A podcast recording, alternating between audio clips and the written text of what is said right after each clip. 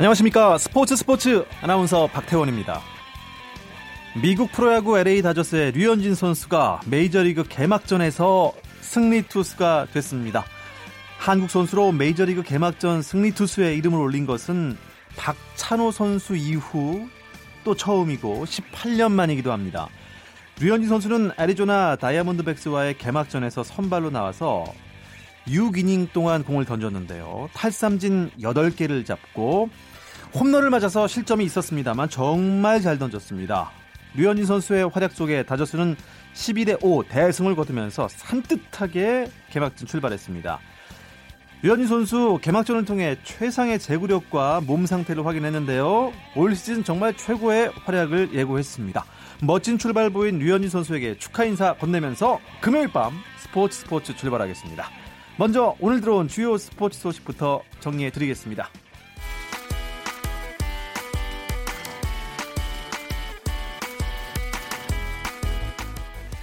네, 금요일 새로운 3연전이 펼쳐진 KBO 프로야구 경기 상황부터 알려드리겠습니다.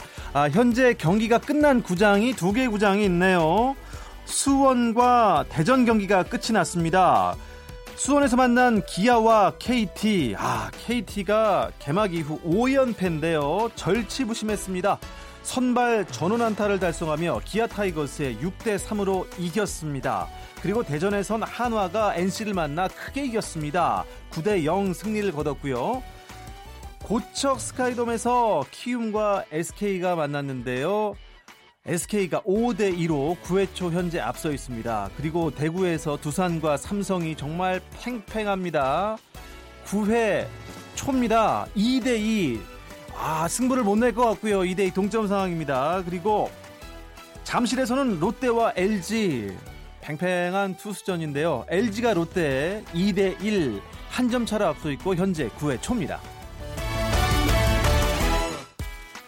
미국 메이저리그에서는 앞서 전해드린 대로 다저스의 류현진이 개막전 승리 투수가 됐고요.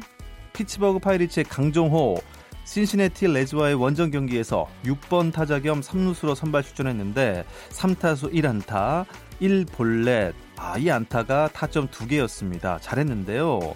강정호가 타점을 올린 것은 지난 2016년 10월 2일 세인트루이스 카디널스전 이후 908일 만입니다. 하지만 피츠버그 아쉽게도 3대 5로 패하고 말았습니다. 템파베이 레이스의 최지만은 휴스턴 애스트로스와의 홈 경기에서 3번 타자 겸 1루수로 선발 출전했는데요. 4, 아, 4타수 무안타로 침묵했고 팀도 1대 5로 패하고 말았습니다. 콜로라도 로키스의 오승환, 마이애미 말린스를 상대로 6대 2로 앞선 9회 말에 등판해 한 이닝을 던졌는데 안타 하나 맞았고요. 1실점 기록했습니다. 텍사스 레인저스의 추신수 2008년 이후 11년 만에 개막전 선발 라인업에서 제외가 됐습니다. 대타 출전도 오늘 없었고요. 경기 끝까지 벤치를 지켰고 시카고 컵스와의 개막전이었는데 텍사스는 4대 12로 패하고 말았습니다. KBL 프로농구 6강 플레이오프 고양에서 열렸습니다. 오리온스와 KCC의 4차전이 있었는데요. 이변은 없었습니다. 이정현과 외국인 선수 킨의 활약을 앞세워 KCC가 오리온을 100대 92로 꺾고 KCC는 이로써 3승 1패로 2년 연속 4강 플레이오프에 진출했습니다. 아, 골프 얘기를 빼놓을 수가 없네요. 미국 여자 프로골프 투어의 한국 강세가 기아 클래식에서도 이어지고 있습니다. 최운정이 LPGA 투어 기아 클래식 1라운드에서 보기 없이 버디만 7개를 잡아 1라운드에서 7언더파를 쳤고요. 최운정은 2위 스테파니 메도를 두 타 차로 따돌리고 단독 선두를 달렸고 최운정 외에도 한국 선수들 대거 상위권에 올라 있습니다. 박성현, 고진영, 박인비, 김세영 모두 4언더파 공동 3위고요. 디펜딩 챔피언 지은희는 3언더파 69타로 공동 18위, 또 김인경, 박희영, 강혜지, 김효주, 전인지가 2언더파로 공동 26위에 올라 있습니다.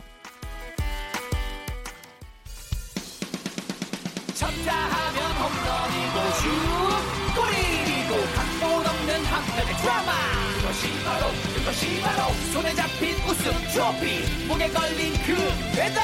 너와 내가 하나 되는 그것이 바로 그것이 바로 그것이 바로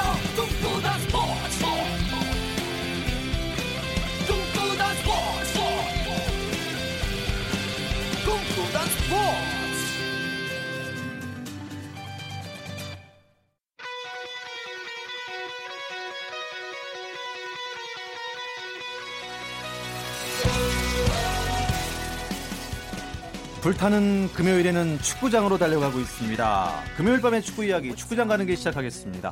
함께할 이야기 손님 소개해드리죠. 풋폴리스트 류청 기자 나오셨습니다. 안녕하세요. 네, 안녕하세요. 스포츠 조선의 박찬준 기자도 함께하겠습니다. 안녕하세요. 네, 오늘 꽉 찼습니다 스튜디오가 3월 A매치 주간이 끝이 났습니다. 사실 어제도 박찬하 위원이랑 좀 얘기를 나누기는 했는데요. 두 분들도 어, 울산과 서울에서 다 취재를 하셨죠? 네, 뭐두 경기 다 다녀왔고 네. 거기만 다녀온 게 아니라 또 파주에도 예, 훈련을 했기 아, 때문에 훈련장에도 다녀오셨습니다. 네, 울산, 파주, 서울을 왔다 갔다 했습니다. 예. 박찬주 기자는 어떻게 가까이에서 만난 이강인 선수는 어땠습니까? 얘기는 못 해봤고요. 처음에 파주 왔을 때 제가 가지 않아서 대신에 믹스존에서 좀 얘기를 해보려고 했는데요. 네. 말을 안 하고 그냥 가더라고요. 그래서 얘기는 나눠보지 못했습니다. 성격이 이강인 선수가 조금 내- 내성적인가요? 아니면 막내라서 조금 조심스러웠나요? 아, 좀 조심스러웠던 것 같고 자신이 의도하지 않았지만 그 출전 때문에 논란이 나왔었잖아요. 왜 네. 쓰지 않느냐. 아하. 이랬기 때문에 저는 오히려 더 이강인 선수가 말을 좀 피한 것 같고 첫 경기 때는 말을 좀 안 하겠다는 의지를 가지고 좀 지나간 것 같은데 두 번째 경기 끝나고는 아, 좀 유려하게 짐을 드는 척 하면서 나가버리더라고요. 아, 예. 네, 그래서 못 잡았습니다. 일단 뭐 아시안컵에서 조금 못했다고 해서 뭐 대한민국 축구에 대한 열기가 전혀 식지 않았다는 것은 이 매진 사례로 알 수가 있었죠. 네, 저도 좀 왜 이렇게까지 A매치 인기가 많은 건지 저도 의아할 정도인데요. 네. 사실은 뭐 그 정도로 지금 폭발적인 인기를 끌고 있습니다. 여섯 경기 연속 A매치 지금 매진되고 있고요. 경기장 분위기가 굉장히 좋습니다. 정말 콘서트장을 방불케 할 정도로 아이돌 콘서트장을 방불케 할 정도가 그런 분위기인데요. 뭐 축구 기자 입장에서 축구계에서 일하는 사람 입장에서는 굉장히 감사한 일이고요. 사실 지난해 이맘때만 하더라도 한국 축구가 최악의 위기를 맞았었잖아요. 맞습니다. 그거 생각하면 굉장히 격세지감이 느껴집니다.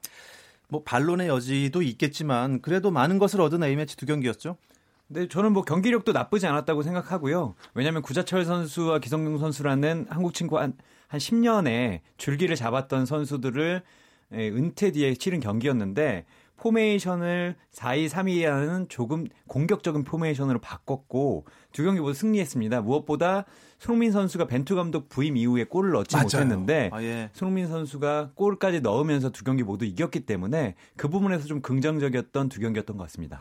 저는 사실 손흥민 선수 골을 넣었을 때 카메라가 벤투 감독 표정을 어떻게 잡을까 그게 굉장히, 굉장히 궁금했어요. 그리고 막 눈물이 날 것 같더라고요. 아, 박찬준 기자 보시기에 이번 A매치 뭐 두 경기 남미 팀과의 경기였는데 가장 인상 깊었던 장면은 어떤 장면이 있었을까요? 저는 콜롬비아전 전반전이 굉장히 인상적이었는데요. 물론 상대가 베스트 전력은 아니기는 했지만 벤투 감독이 아마 한국에 와서 보여주고 싶었던 축구의 아마 맛을 제대로 보여준 전반전이 음. 아닌가 싶은데요. 압박도 굉장히 좋았고요. 특히 빌드업 과정에서 전개할 때 넘어 들어가는 속도가 굉장히 빨랐거든요. 앞으로 한국 축구가 이 그 높은 무대에서 상대하기 위해서는 그런 모습들이 잘 나와야 되는데 그런 장면들을 유감없이 보여줬던 전반전이 아니었나 싶어요. 볼리비아전은 사실 드릴 말씀이 없고요. 저는 아, 저는 그냥 팬의 입장에서 콜롬비아 경기는 아주 재밌게 본 게 넣고 동점에 또 역전해서 이겼지 않습니까? 참 재밌는 경기였습니다. 팬들의 입장에서는 뭐 재밌을 수밖에 없었겠죠. 뭐 말씀하신 대로 볼리비아전은 좀 재미가 좀 떨어졌던 건 우리가 공, 공격 일변도이기도 했고 골을 또 많이 못 넣었잖아요. 맞습니다. 기회는 많았지만. 네. 근데 콜롬비아를 상대로도 그런 공격적인 축구를 할 수 있을까? 뭐 팔카오와 하메스 로드리게스라는 세계적인 선수들을 상대로 그런 축구를 할 수 있을까 싶었는데 상당히 축구를 잘했고요. 그리고 후반전에 그 선수들이 세계적인 선수들이 다 들어왔는데 정말 기를 쓰고 우리를 이기려고 하는 그런 모습에도 우리가 또 역전해서 이겼다는 거. 그리고 팔카오 선수가 또 의무 가방을 던지면서 네. 빨리 나가라 우리가 이기고 싶다 이런 의지까지 보여줬기 때문에 네. 저는 뭐 팬 입장에서 봐도 그렇고 기자들 입장에서 봤을 때도 쓸거리도 많았고 볼거리도 많았던 경기였던 것 같습니다. 음, 좋습니다.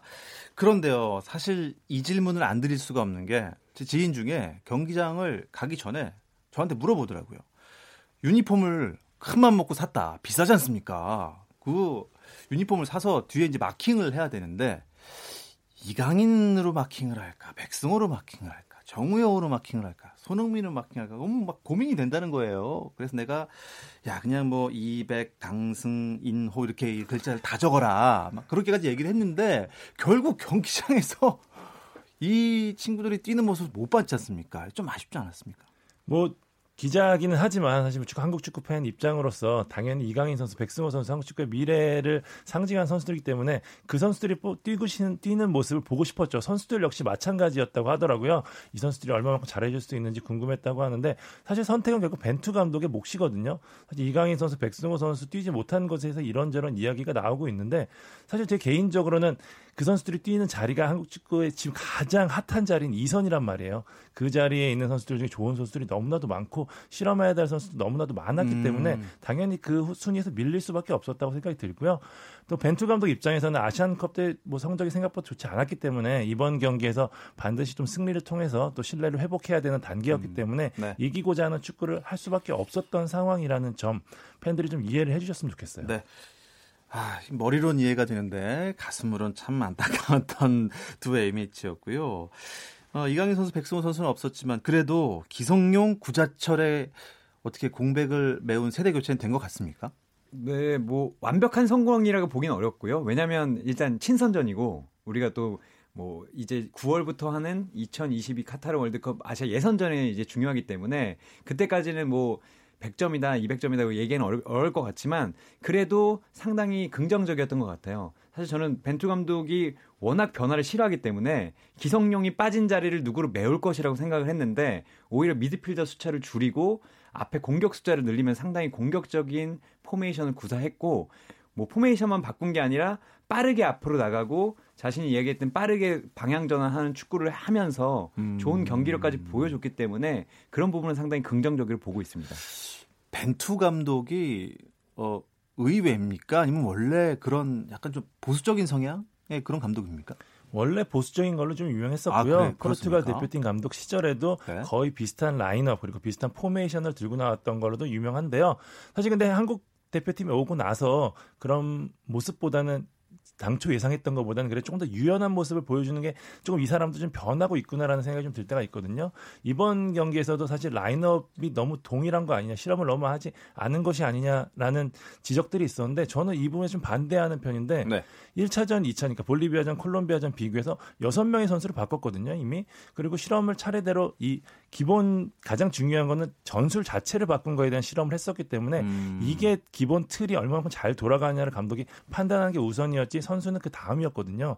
그렇기 때문에 이 라인업을 자꾸 바꾸지 않다. 이 실험 물론 일본이 했던 것처럼 11명을 다 바꾸고 이런 것도 좋긴 하겠지만 벤투 감독 입장에서는 지금 한국 축구 적응하는 단계고 물론 시간이 좀 지나긴 했습니다만 그래도 새로운 포메이션에서 어떻게 보여줄 건지를 알아가는 단계였기 때문에 저는 그런 지적은 좀 타당하지 않다고 봐요. 콜롬비아전에는 어, 조현우 골키퍼가 골 막았습니다만 어떻게 움직임은 그동안 기용이 잘 안 됐지 않습니까? 그 움직임 괜찮았나요? 조현우 선수는 카를로스 케이로스 감독이 이제 이란 대표팀에 있다가 이번 콜롬비아 대표팀으로 예, 해서. 팀을 바꿔서 왔잖아요. 네. 근데 이 감독이 어, 경기 전날 기자회견도 그렇고 경기 당일 기자회견도 그렇고 자국 그 기자들에게도 선수 평가를 하지 않더라고요. 근데 유일하게 평가한 선수가 조현우 선수였어요. 어, 조현우 선수가 워낙 예, 뭐라고? 두세 번의 완벽한 기회를 막았기 때문에 네네. 우리가 이길 수 있는 경기였지만 졌다. 어, 골키퍼의 활약은 정말 인상적이었다 라고 얘기를 했고 조현우 선수가 아시안컵 때 못 나와서 좀 이게 공백이 좀 길어 보이긴 하는데 벤투 감독이 재미있게도 친선전 2연전을 하면 골키퍼는 항상 바꿨습니다. 아, 골키퍼를 같은 두 그랬나요? 경기를 쓴 적이 한 번도 없대. 저도 찾아보고 좀 놀랐는데 예. 벤투 감독이 골키퍼는 항상 1차전, 2차전을 바꿨더라고요. 그래서 조현우 선수도 아, 주- 친선전이었으니까 아마 우리는 그렇게 예상하지 못했겠지만 벤투 감독은 그 김승규 선수가 아프지 않았더라도 조현우 선수를 썼을 것 같다. 가- 아. 썼을 거라는 결론이 나오더라고요. 오해하지 않겠습니다. 앞으로는요. 다 이렇게 데이터가 남아 있군요. 아, 박 기자 다음 A 매치 소집은 언제입니까? 6월에 있습니다. 이 아직 상대는 정해지지 않았고요. 네. 6월 A 매치가 끝나고 나면 9월부터는 이제 2022년 카타르 월드컵 아시아 지역 음. 예선이 시작됩니다. 네. 아, 6월 전에는 FIFA 20세 이하 월드컵이 열리지 않습니까? 언제죠?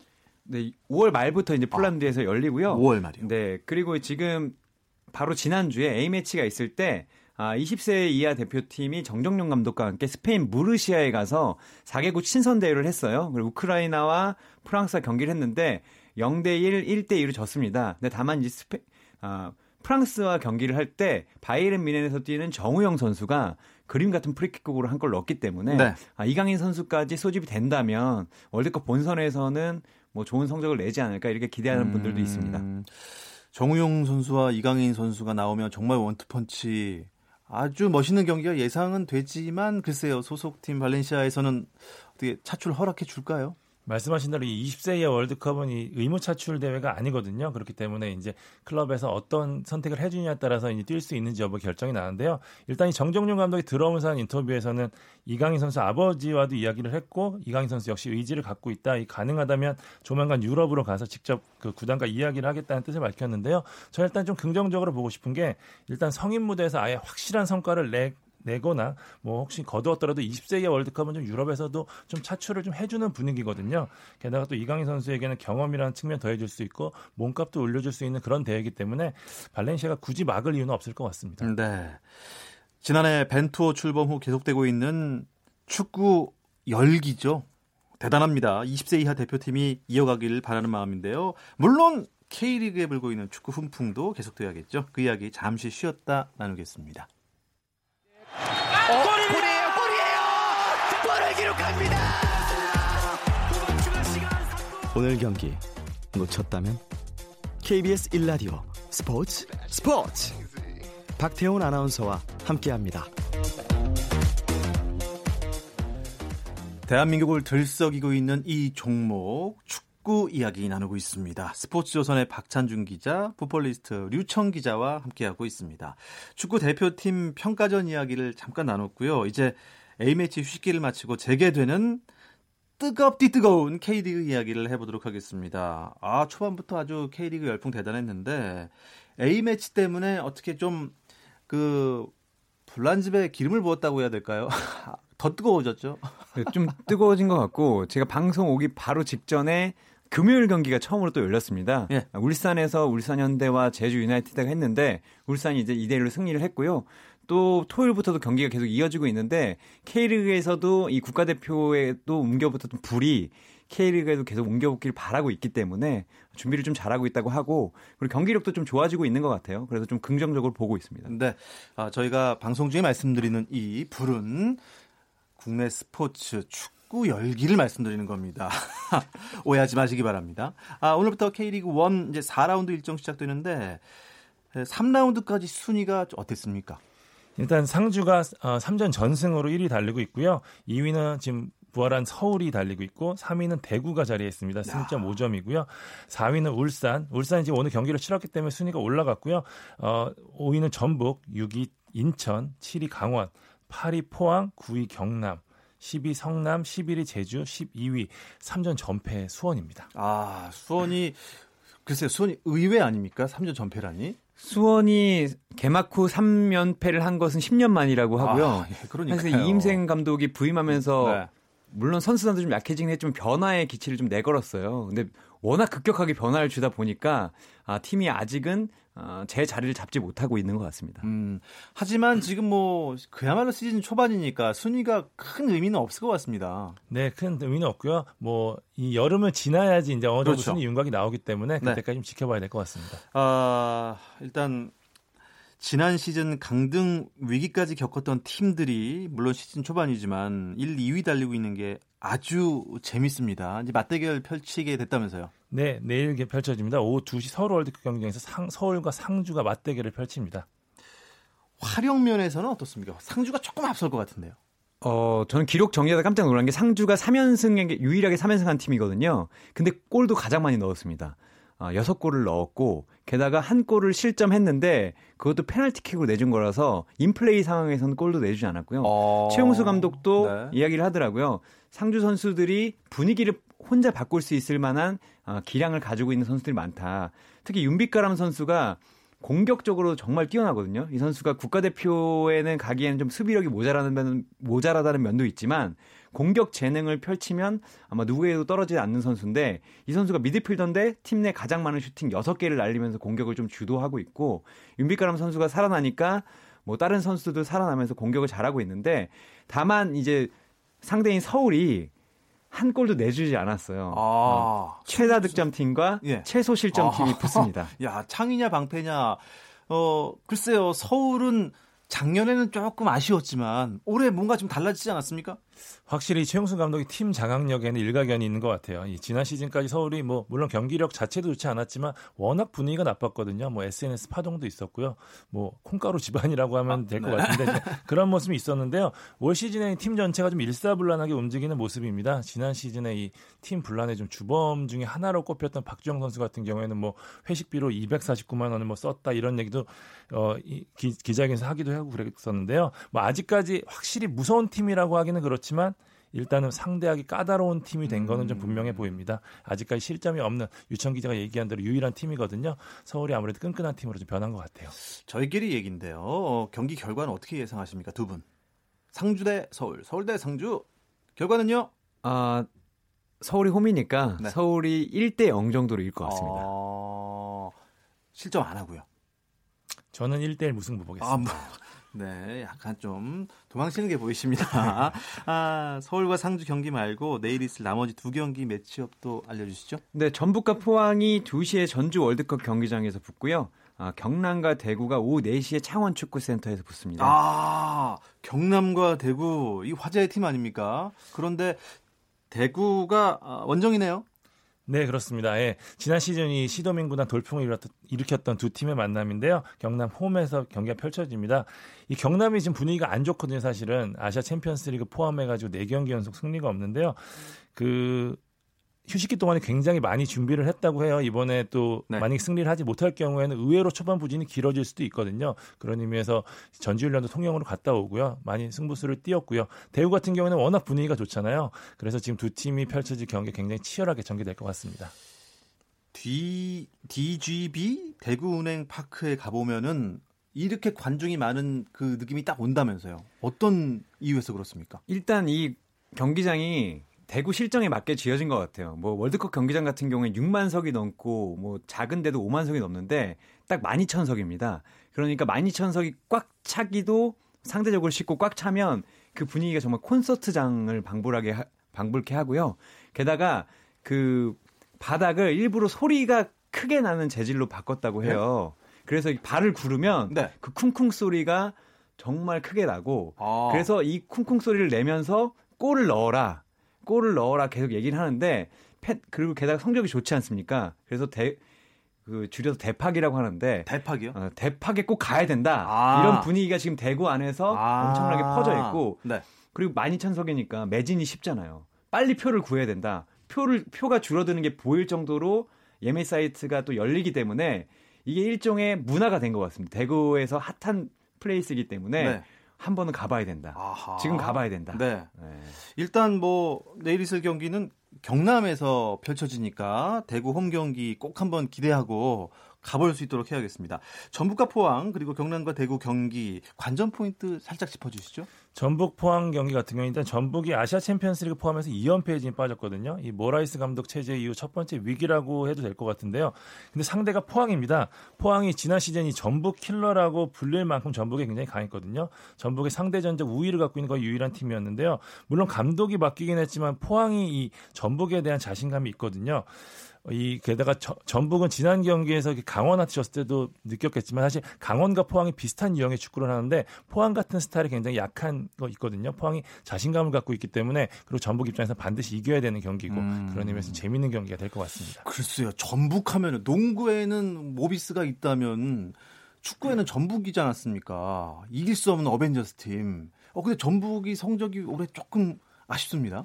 그 제가 기록을 또 찾아보니까 전북이 지난 시즌에도 불이람을 다녀왔어요. 예. 불이람에서 졌고요. 박찬주 기자가 얘기했던 포항에게 0대 5로 졌던 경기가 불이람 경기 다음 경기였습니다. 아, 예. 네, 그때 이게 졌었는데 우승을 한 거 보면 어쨌든 일어날 거는 같지만 다만 이번 경기에서도 포항에게 져서 리그 2연패까지 된다면 전북도 초반에 아 바꿔서 안 되는 건가? 옛날로 돌아가야 되나? 이런 혼란이 올 수 있으니 제가 보기엔 홈에서 포항을 무조건 잡아야 될 것 같습니다. 아, 완전 치열한 경기가 될 것 같은 전북 대 포항이고요. 일요일 두 경기도 소개해 주시죠. 강원과 성남이 오후 2시 춘천 송암 스포츠타운에서 경기를 펼치고요. 수원과 인천이 오후 4시 수원 월드컵 경기장에서 경기를 합니다. 아, 수원, 인천. 이 수원은 연패를 끊어야 될 텐데요. 관전 포인트 짚어주시죠. 어, 제가 보기엔 임생 감독이 어떤 전술을 가지고 나올지가 좀 궁금하긴 합니다. 왜냐면 1차전에 울산과 경기를 할 때 아, 명언이 됐을 정도 뭐가 무서워서 못 올라가냐 수비수들이 이렇게 소리를 쳤거든요. 어, 그 뒤로 수비수들이 올라가다 보니까 너무 골을 많이 내주면서 지금 3연패에 네. 빠졌습니다. 아. 그런데 인천은 이제 정말 만만한 팀이 아니게 됐습니다. 정말 많이 뛰고 안데르손 감독의 전술이 녹아든 팀이 됐기 때문에 오히려 수원이 홈에서 인천에게 챙피를 당할 수도 있는 상황이에요. 그리고 4연패까지 빠진다면 이임생 감독이 추진하려고 했던 아, 그런 개혁이라든가 변화라든 게 멈출 수도 있기 때문에 무조건 홈에서 인천을 잡지 않으면 수원의 부진이 정말 길어질 수 있다고 보고 있습니다. 아, 요 경기도 꼭 봐야겠네요. 강원과 성남 관전 포인트는 뭐가 있을까요? 사실 두 팀이 굉장히 아기자기한 축구를 하거든요. 이 김병수 감독과 남길 감독의 색깔이 분명한데요. 김병수 감독은 생각보다 빨리 자기 축구가 자리 잡고 있는 느낌이에요. 지난 경기에선 전북도 잡았었고요. 아무래도 이 패싱 게임을 그 바탕으로 한 축구를 하는 두 팀이기 때문에 이번 경기 역시 아기자기하게 펼쳐지지 않을까 싶습니다. 네. 아, 뭐 초반부터 이런 질문 드려서 참 죄송합니다만 어, 올해 득점왕은 누가 될 것 같습니까? 유청 기자가 보기에. 아, 제가 보기엔 세디, 세징냐 아니면 에드가 선수가 받을 것 같아요. 아. 왜냐면 그 기록을 보고 왔는데 네. 아, 기록을 네, 굉장히 오늘 많이 갖고 오셨습니다. 제가 오늘 기록을 보다 보니까 네. 얘기를 했는데 세징야 선수가 슈팅을 혼자 17개 했더라고요. 근데 포항이 3경기에서 전체 날린 슈팅이 18개밖에 안 됩니다. 그런 거 봤을 때 세징야나 아니면 그걸 이제 주워 먹는 에드가가 먹지 아. 않을까 그렇게 보고 있습니다. 일단 뭐 득점 선두는 뭐 두 골을 기록하고 있는 에드가 선수이긴 한데 앞으로 어떻게 될지 세징냐 에드가 쭉 한번 지켜보겠습니다. 박찬준 기자는 어느 현장으로 출동하십니까? 저는 K2 경기장에 갑니다. 저는 31일 날 대전과 수원 FC의 경기가 펼쳐지는 대전 월드컵 경기장으로 출동합니다. 네, 두 분 다녀오셔서 생생한 이야기 많이 또 전해주시기 바랍니다. 오늘 축구장 가는 길은 여기서 마무리하죠. 풋볼리스트 류청 기자, 스포츠조선의 박찬준 기자와 함께했습니다. 고맙습니다. 감사합니다. 오늘 스포츠 스포츠 여기까지고요. 주말은 9시 20분부터 함께 하실 수 있습니다. 저는 월요일에 돌아오겠습니다. 아나운서 박태원이었습니다. 스포츠 스포츠